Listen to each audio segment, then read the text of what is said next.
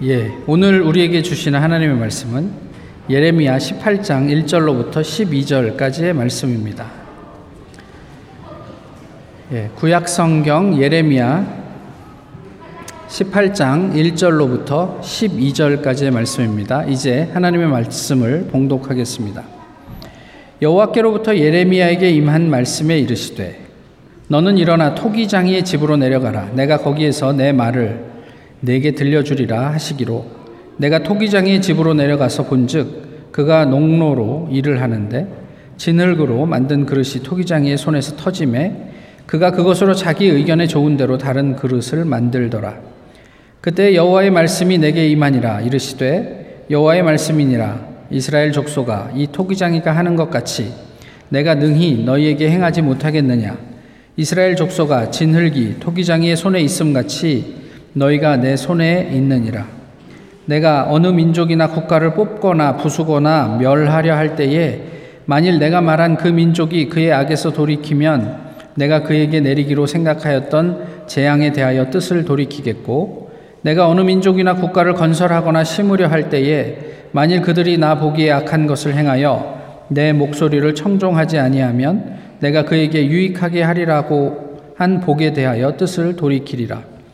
그러므로 이제 너는 유다 사람들과 예루살렘 주민들에게 말하여 이르기를 여호와의 말씀에 보라 내가 너희에게 재앙을 내리며 계책을 세워 너희를 치려 하노니 너희는 각기 악한 길에서 돌이키며 너희의 길과 행위를 아름답게 하라 하셨다 하라. 그러나 그들이 말하기를 이는 헛되니 우리는 우리의 계획대로 행하며 우리는 각기 악한 마음이 완악한 대로 행하리라 하느니라. 아멘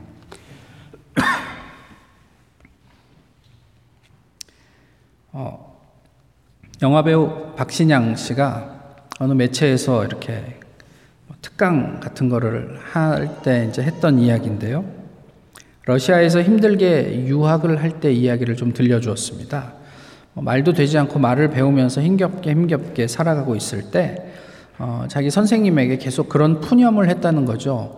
나는 왜 이렇게 힘들까? 왜 이렇게 힘들까? 계속 반복해서 그런 이야기를 하니까 그 러시아 선생님이 아, 그에게 어느 철학자의 시집을 한 권 건네주면서 어, 이것을 좀 공부해 보면 좋겠다. 뭐 이렇게 했다는 거예요. 그래서 그 책을 좀 읽고 있는데 그 중에 마음을 사로잡은 한 구절이 있는데 그것이 당신은 당신의 인생이 왜 힘들지 않아야 한다고 생각하십니까? 이런 구절이었다는 거예요. 힘들다고만 하던 자신에게 당신은 당신의 인생이 왜 힘들지 않아야 한다고 생각하십니까? 라는 물음이 상당히 이렇게 크게 들렸다. 뭐 이런 이야기였습니다. 사실 예레미야는 이런 질문을 우리에게 좀 던지는 것 같아요. 우리는 우리의 인생이 왜 힘들지 않아야 된다고, 아, 그러지 않았으면 좋겠다고 생각을 하는지 모르겠습니다.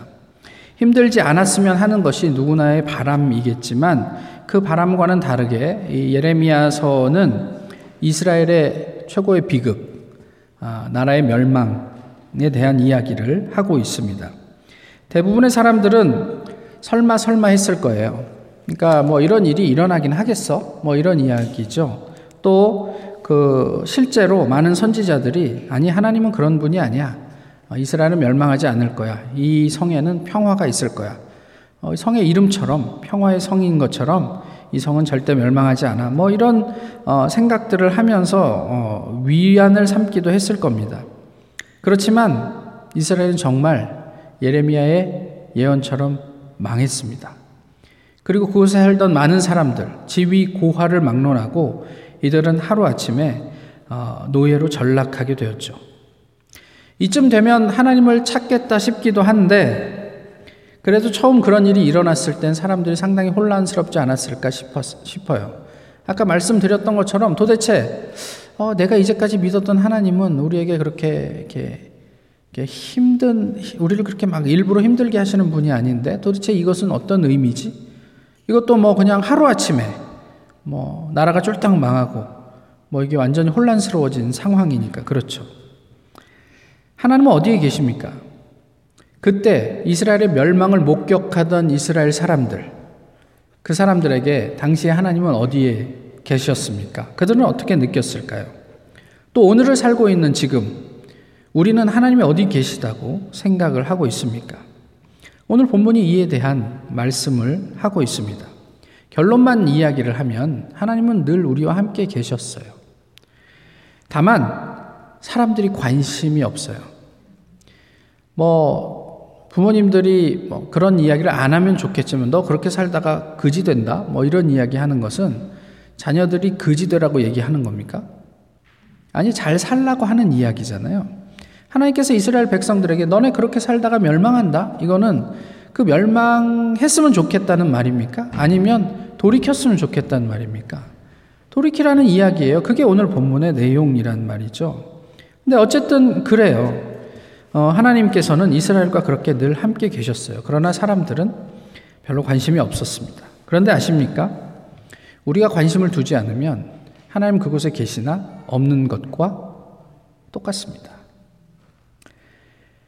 오늘 본문의 내용은 그리 뭐 어렵거나 뭐, 뭐 꼬아서 생각하거나 뭐 그럴 게 없어요. 그냥 하나님께서 예레미야에게 너 토기장의 한 사람을 찾아가라.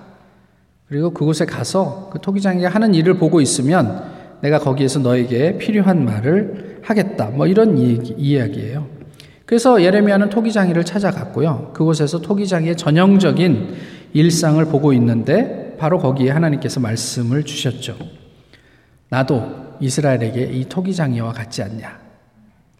토기장이 손에서 그 진흙이 어떤 모양을 만들다가 이게 어, 망가지면 또 토기장이가 자기가 원하는 모양으로 만들 수 있는 것처럼 나도 이스라엘 내 손에 든 진흙으로 이스라엘을 나의 마음대로 빚을 수 있지 않겠느냐. 이런 이야기는 어떤 암시가 그 속에 들어있냐면 설령 이렇게 하나의 모양으로 만들다가 그것이 조금 어그러질지라도 하나님께서 새로운 모양으로 만들어내실 수 있다라는 이스라엘에게는 상당히 뭐 기분 좋은 이야기예요. second chance를 이야기하는 내용이니까요. 그래서 하나님께서 스스로 내가 이스라엘에게는 토기장이다 라고 말씀하신 거죠. 근데 여기에서 중요한 것은 무엇이냐면 4절인데요. 우리 성경에는 그렇게 잘 번역이 되지 않았어요. 다시 다른 그릇으로 만들곤 했다. 토기장의 모습을 표현한 건데 그릇을 만들다가 이게 터져버리면 망가지면 그 토기장이는 다시 다른 그릇으로 만들곤 했다. 조금 전에 말씀드렸던 하나님 입장에서도 이스라엘이 다른 길로 가고 하나님의 뜻대로 가지 않을 때 하나님께서 그것을 만들 수 있는 그런 분임을 어 이제 예레미야에게 말씀하고 있었던 거죠. 이것은 하나님에게는 전적인 주권과 관련된 묘사이고 이스라엘에게는 새로운 기회에 대한 묘사입니다. 이어서 그 기회의 의미가 무엇인지를 설명하고 있어요.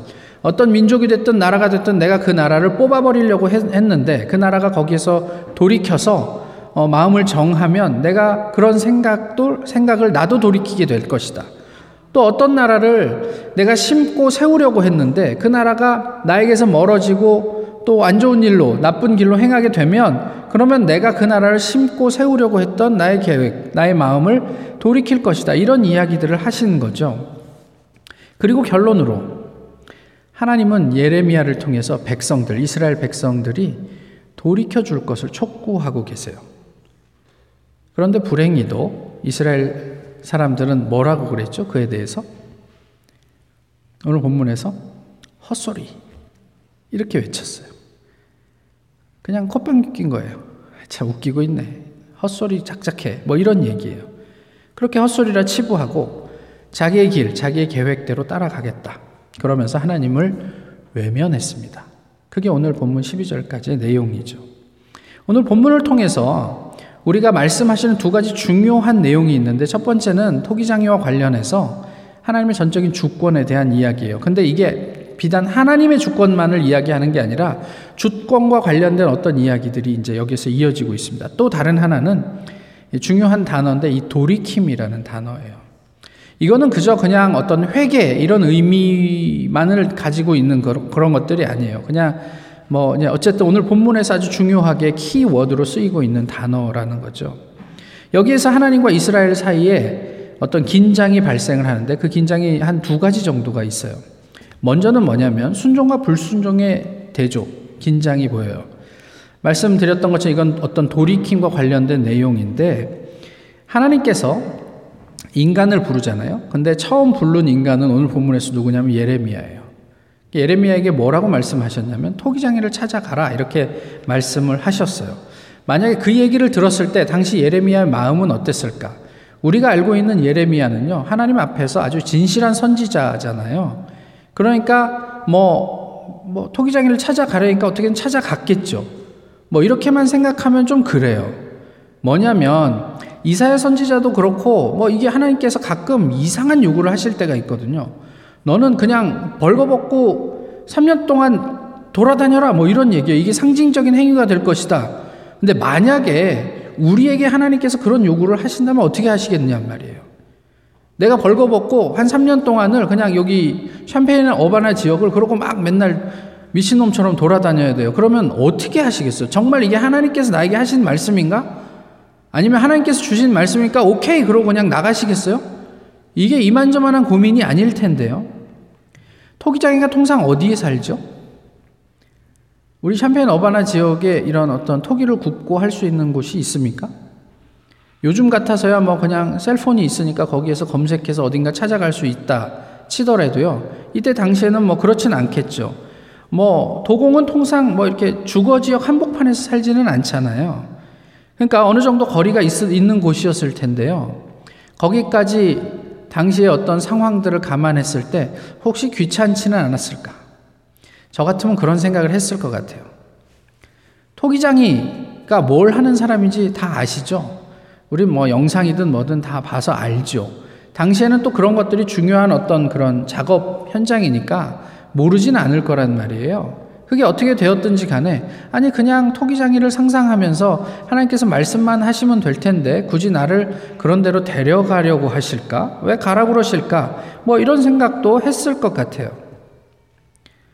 그렇지만 예레미야 마음이 우리가 어떨지 모르지만 저는 그럴 것 같다는 얘기인데 그렇지만 중요한 건 무엇이냐면요. 예레미야는 어떻게 했다고요? 토기장이를 찾아갔다. 이게 중요한 대목이에요. 반면 하나님의 말씀을 들은 이스라엘 백성은 어땠습니까? 지금 별로 아쉬울 것이 없는데, 그래서 하나님이 굳이 필요하지 않는데, 귀찮은 상황을 우리가 자초할 필요가 있을까? 뭐 이런 생각인 거예요. 성경에 이런 어, 인물이 하나 나옵니다. 제가 좋아하는 사울 왕인데요. 그가 하나님께서 말씀하신 대로, 그러니까 사무엘을 기다려야 되는데 기다리지 못하고 백성들이 흩어지고 군, 군인들이 도망가고 하니까 어, 하나님께 먼저 제사를 드리지 않아요? 그 제사가 끝나자마자 사무엘이 도착을 했어요. 그러자 사무엘이 어, 굉장히 사울 왕을 나무랍니다. 당신이 겸손할 때 하나님께서 당신을 들어 쓰셨는데 도대체 이거 무슨 짓이냐?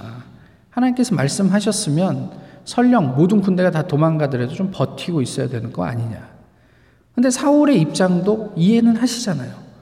모든 사람들이 다 떠나는데 너 어떻게 전쟁을 치를 거예요? 그렇다고 하나님께 예배드리지 않고 전쟁을 시작하는 것도 마땅치 않고.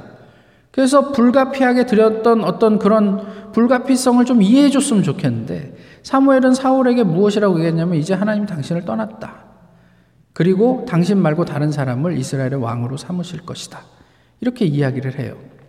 이쯤 되면 어떻게 하시겠습니까? 만약에 우리의 삶 속에 누군가 용하다는 목사님이 오셔서 당신 하나님이 떠났네. 성령이 떠났네. 당신 어, 어떻게 하려고 그래? 그러면 어떻게 하시겠어요? 그러거나 말거나. 그러시겠어요? 부담되지 않으시겠어요? 예? 그 뭐 요즘은 잘 안 보시지만 옛날 같으면 뭐 일간지나 어떤 스포츠 신문 같은 데 보면 오늘의 운세 뭐 이런 거 많이 나오잖아요. 거기에 동쪽, 동쪽으로 가는 것을 조심하라. 그러면 동쪽으로 안 가시잖아요. 그날 하루 종일. 교회 다니는 사람이지만 괜히 뭐, 그럴 것 같고, 동쪽으로 갔다가 뭔가 좀 기분 나쁜 일 하면, 아, 오늘, 오늘의 운세에 그런 얘기가 있었는데, 그래서 그런가 보다. 이런 생각도 하곤 하잖아요. 그런데 사무엘 같은 사람이 사울에게 그런 얘기를 했으면 납작 엎드려야죠.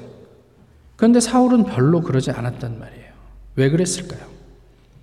사무엘 상하를 잘 읽어보시면 사울은 별로 아쉽지 않았어요. 왜냐하면 그 이후에도 전쟁만 하면 이겼거든요. 그래서 자기 스스로 승전비도 세우고 그 승전비를 보면서 뿌듯하기도 했어요.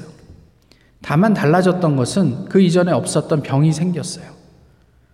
성경의 표현대로 하면 하나님께서 부리신 악신이 사울을 괴롭게 했다 이렇게 이야기를 하는데 어쨌든 그 괴로울 때는 어떻게 하면 됐어요? 다윗을 불러다가 수금을 연주하라. 그러면 상쾌하여 나았다. 성경 그렇게 얘기해요. 우리가 그 출애굽할 때도 보지만 바로가 재앙 때문에 괴로울 때는 모세한테 다 데리고 나가라 그랬다가 그 재앙이 해결이 되고 나면 마음이 바뀌잖아요. 사울도 그랬던 것 같아요. 적어도 외적으로 보면 뭐 안 되는 일이 별로 없었어요. 우리도 그렇잖아요. 뭐, 뭐 모든 일이 술술 잘 풀리면 아, 하나님이 나를 도우시는가 보다 이렇게 이해, 이해하지. 아무리 옆에서 누가 아, 너 좀 요즘 못 사는 것 같아 이렇게 얘기하면 기분만 나빠요. 그리고 속으로 뭐라 그러면 헛소리 하고 있네. 뭐 이런 생각 한단 말이에요. 이스라엘 백성들, 하나님의 말씀을 들은 이스라엘 백성들의 생각이 그와 다르지 않았습니다. 자신들이 그렇게까지 나락으로 떨어질 줄은 아마 상상하지도 못했을 것입니다. 그들은 자신이 듣고 싶은 선지자의 말, 그러니까 평안을 전하는 그런 말만을 선택적으로 듣고 있었어요. 이쯤 되니까 요즘 우리의 신앙생활이 어떤가 싶은 거죠. 우리는 인터넷에만 들어가면 얼마든지 내가 듣고 싶은 설교를 선택적으로 들을 수 있어요. 아, 이 사람 나랑 궁합이 맞네? 그러면 그 사람이 무슨 말을 하든, 콩으로 매주를, 쓰, 뭐, 뭐, 뭐죠? 콩으로 매주를 쓰는 게 맞지. 어쨌든 무슨 말을 해도 그냥 막 그 사람 다 들으려고 하는 거예요. 한번 보시자고요. 다음으로는요, 이 주권과 관련된 긴장이 나와요. 11절과 12절에 보시면 하나님께서 이스라엘을 향한 계책을 가지고 계셨다 하는데 이 계책과 12절에 사람들이 얘기하는 우리의 계획, 이것은 동일한 단어입니다. 그러니까 이 하나님의 계획, 하나님의 도모와 인간의 계획, 인간의 도모가 여기서 충돌하는 거예요. 하나님의 도모는 뭐였어요? 하나님의 원래 계획은 이스라엘의 패망이었어요. 하지만 이스라엘에게 한 번 더 기회를 주시려고 하는 거죠. 나는 지금 너희를 망하게 하려는 계획을 가지고 있어. 그런데 좀 돌이키면 내가 그 계획을 돌이킬 수 있어. 이게 하나님의 말씀이거든요. 나쁜 것에서 돌이켜서 길과 행위를 아름답게 하라. 이 하나님 말씀이에요. 당시 이스라엘 사람들은 자신들을 어떻게 이해했든지 간에 하나님 눈에 보이기, 보기에는 그들이 나쁜 것을 하고 있는 사람들이에요. 그래서 그들의 길과 행위가 아름답지 않아요. 여기서 나쁘다 아름답다는 라 토브 그래서 그냥 good bad 이런 뭐 그냥 그냥 그런 말이에요. 그런 말이 계속 반복된단 말이죠.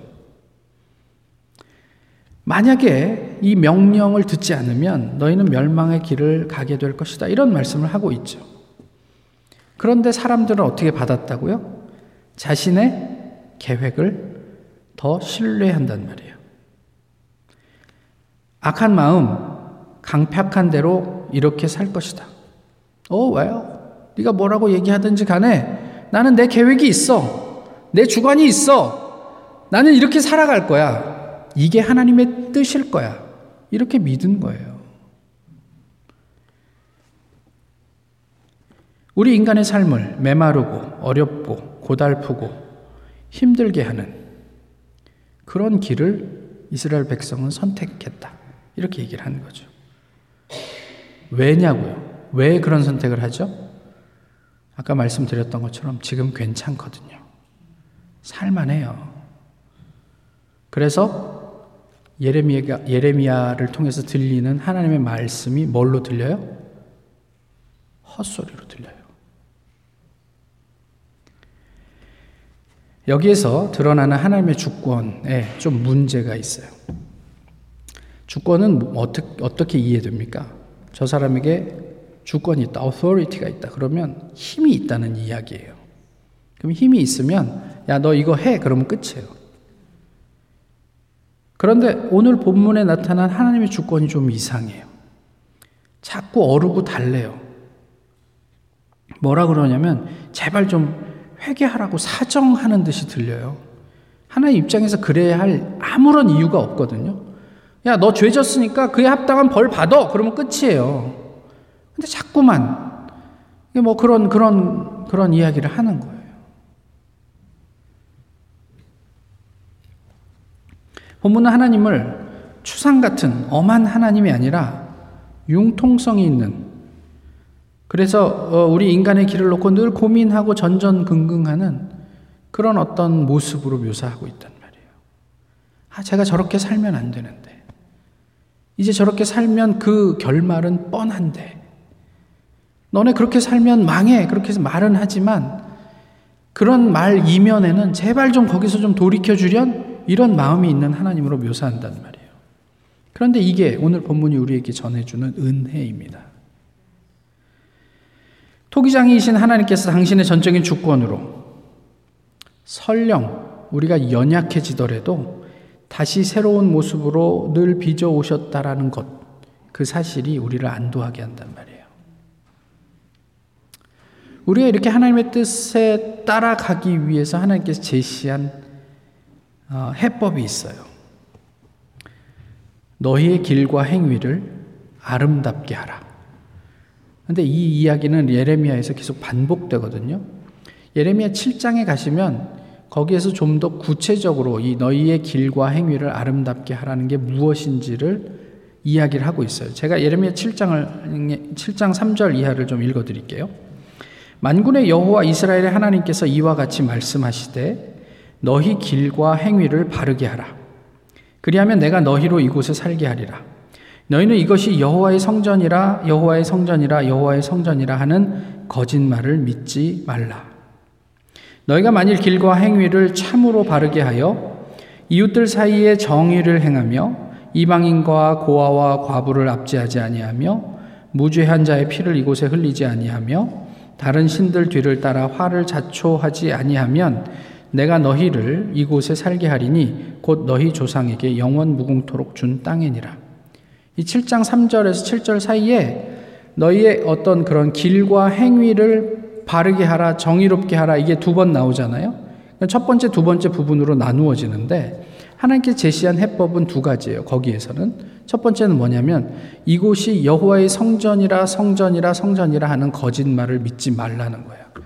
그럼 사람들이 이곳이 여호와의 성전이라고 얘기를 어디에서 했겠어요? 하나님의 성전에서 했겠죠. 그런데 하나님은 그곳은 성전이 아니다라고 얘기를 하시는 거예요. 무슨 이야기냐면 이것이 교회다. 이것이 성경이다. 복음이다. 라고 하는 거짓말을 믿지 말라. 이 무슨 뜻이에요? 그게 참인지 거짓인지를 분별하라는 얘기죠. 보세요. 나는 신이다 에 나오는 교주들 뭐라고 얘기합니까? 내가 신이다. 메시아다. 이것이 신앙이다. 이것이 교회의 참모습이다. 너희가 이전에 다녔던 교회는 다 타락한 교회고 진짜 교회의 모습은 지금 너희가 있는 이 자리다. 그렇게 사람들에게 이야기를 하잖아요. 저희가 볼 때는 이것이 가당키나 한 말인가 싶은데요. 왜 이렇게 많은 사람들이 그곳에 있느냐 말이에요. 심지어 소위 말해 한국 최고의 학벌을 가지고 있다는 학생들까지도 그곳에 앉아서 그냥 딱 봐도 그냥 허접한 어떤 한 사람이 서 있는데 그 사람이 메시아라고 생각하며 그 사람에게 절대 복종하고 있는 모습들을 우리가 보게 되지 않아요. 결국 무엇이 여호와의 성전인지, 무엇이 교회인지, 성경인지, 복음인지 바로 알지 못하기 때문에 그저 나를 만족시키고 나를 그냥 편안하게 해주고 뭐 뭔가 이렇게 뭔가 있는 것 같이 보여지기만 하면 그게 진리인갑다. 그러고 그곳에 머무르게 되는 모습들을 보게 돼요. 또 다른 한편으로는 알아요. 그 사람이 거짓을 이야기하고 있는지 알지만 나의 이익을 위해서 타인의 피해를 외면하고 있는 것은 아닐까 싶은 거죠.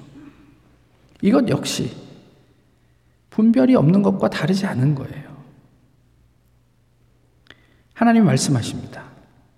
거짓을 분별하라. 이게 하나님께서 우리에게 말씀하신 해법이에요.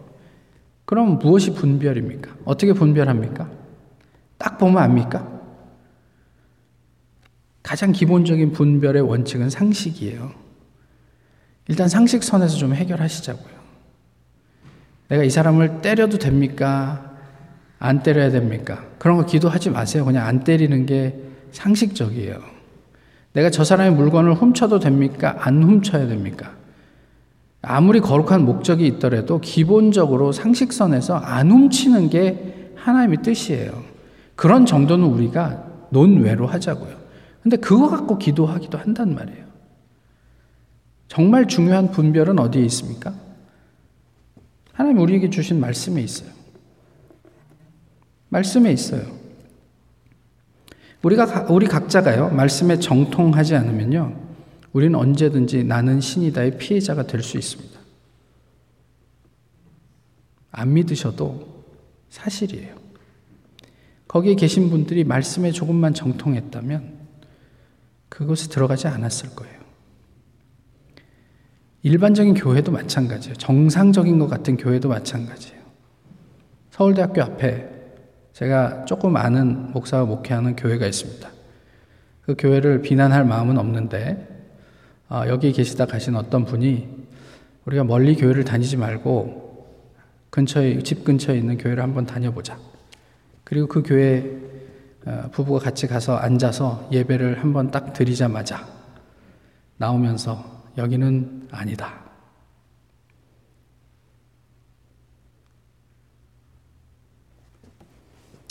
그 분별을 여기 우리에게 있는가 하는 거예요. 말씀이 없으면 결국 우리는 하나님 아닌 것을 하나님이라고 생각하고 섬기게 되어 있어요. 하나님의 말씀 안에 거하는 것. 그래서 파편적이고 또 주관적으로 말씀을 읽는 것보다 통독, 전체적으로 성경을 우리가 꾸준하게 읽어가는 것이 예, 주는 유익이 바로 이 분별력이란 말이에요.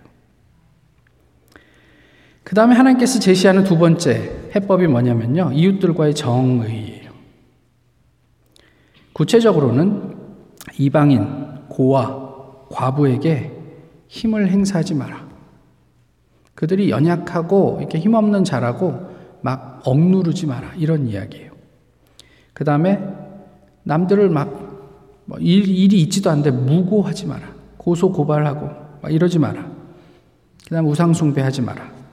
매우 실제적이고 우리의 삶과 밀접하게 관련이 있는 내용입니다. 하나님께서 우리에게 요구하시는 신앙은요, 단순히 뭔가 이렇게 뭐 저 세상에 있는 뭐 그런 게 아니에요.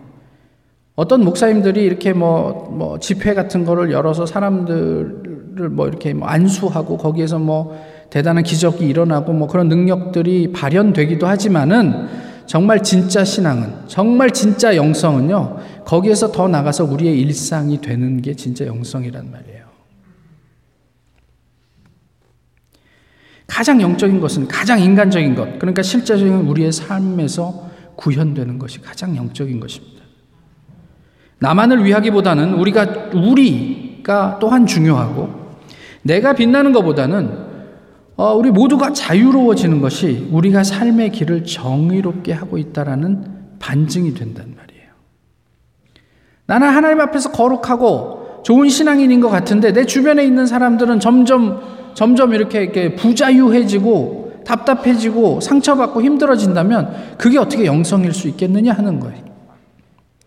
하나님 말씀이 이거예요. 너희 주변을 돌아보아. 너뿐만이 아니라 너의 가족, 그 다음에 네가 속한 공동체, 함께 있는 지역 사회가 우리의 신앙 행위로 말미암아 점점 더 자유로워지고 있는가 이런 것들을 확인하셔야 되는 거예요.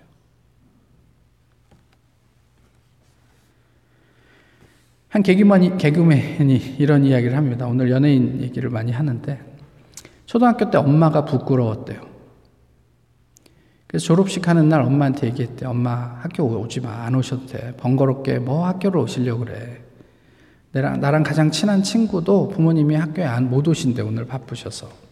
그러니까 나 그 친구랑 같이 졸업식 끝나면 둘이서 같이 사진 찍고 걔네 집에 가서 짜장면 시켜 먹기로 했거든. 그러니까 엄마 안 오셔도 돼. 또 엄마 오면 그 친구도 또 어, 부모님 안 오시는데 또 그렇잖아. 그러니까 내가 같이 해주려고. 그렇게 초등학교 졸업식은 지나갔습니다. 엄마가 없었죠.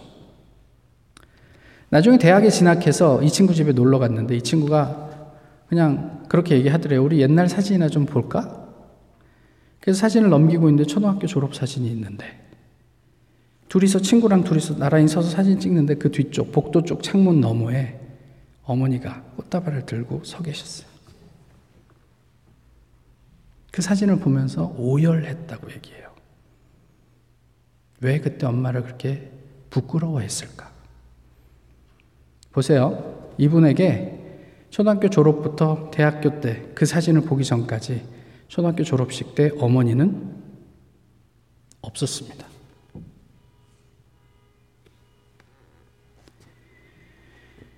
그러나 그들은 말했다. 헛소리. 우리 계획들을 따라 우리는 걸어가리니 각자 자기의 나쁜 마음이 고집스러운 대로 행하리라. 12절의 말씀입니다. 이스라엘 백성을 구원하기 위해 하나님 구원하기 위한 하나님의 마음을 보시라고요. 하나님은 늘 그들과 함께 하셨습니다. 그러나 이스라엘에게 하나님은 없었어요. 그저 헛소리 하시는 존재일 뿐이었어요. 우리를 구하기 위한 하나님의 열심을 보고 계십니까? 그 하나님의 인내를 이해하십니까? 사람의 계획에서 하나님의 계획으로 우리가 가진 주권을 넘겨드릴 수 있을 때 우리의 삶의 방식을 불순종에서 순종으로 바꾸어 갈 때 우리는 비로소 늘 우리와 함께 하시는 그 하나님을 보게 될 것이에요. 바로 어제까지는 왜 하나님 저와 함께 하시지 않습니까? 라는 기도가, 어? 그때도 늘 우리와 함께 계셨군요. 저와 함께 계셨군요. 라는 고백으로 바뀌게 될 것이란 말이에요. 구원이 전적인 하나님의 은혜라고 하지만 적어도 우리가 해야 할 일은 감당하면 어떨까 싶어요. 하나님의 끈질긴 초청에 배언, 말씀을 배반함으로 망조의 길을 걸었던 이스라엘을 보면서 무엇을 느끼십니까? 우리는 달리 살 수 있을까요? 달리 살 수 있다면 어떻게 사는 것이 그 이스라엘과 구별되게 사는 것이 될까요? 많은 사람들의 바람, 바램대로, 바람대로 힘들지 않은 그 길을 하나님께서 초청하신 그 길을 우리 모두가 가게 되기를 소망합니다. 기도하겠습니다. 우리는 인생을 잘 살아낼 자신이 있습니다. 그래서 하나님이 그다지 필요하지 않습니다. 다만 내면 공허함을 채워줄 만큼만 필요하니 그 정도만 간섭하시고 그 정도만 저희와 함께 하옵소서. 혹 우리는 이스라엘 백성처럼 이렇게 기도하고 있는 것은 아닌지 모르겠습니다. 우리의 신앙과 삶을 돌아봅니다. 우리 주님 말씀하신 대로 하나님을 섬기되 우리의 전 존재를 걸게 하시고 그와 동일하게 우리의 이웃을 사랑하게 하옵소서. 저희는 저희의 일을 하겠지만 그럼에도 우리의 연약함은 하나님께서 극률함으로 다시 빚어 주시기를 간구합니다. 저희 모두가 그 은혜를 깨달으며 자유하게 하옵소서. 예수님 이름으로 기도하옵나이다. 아멘. 찬송가 447장 함께 부르시겠습니다.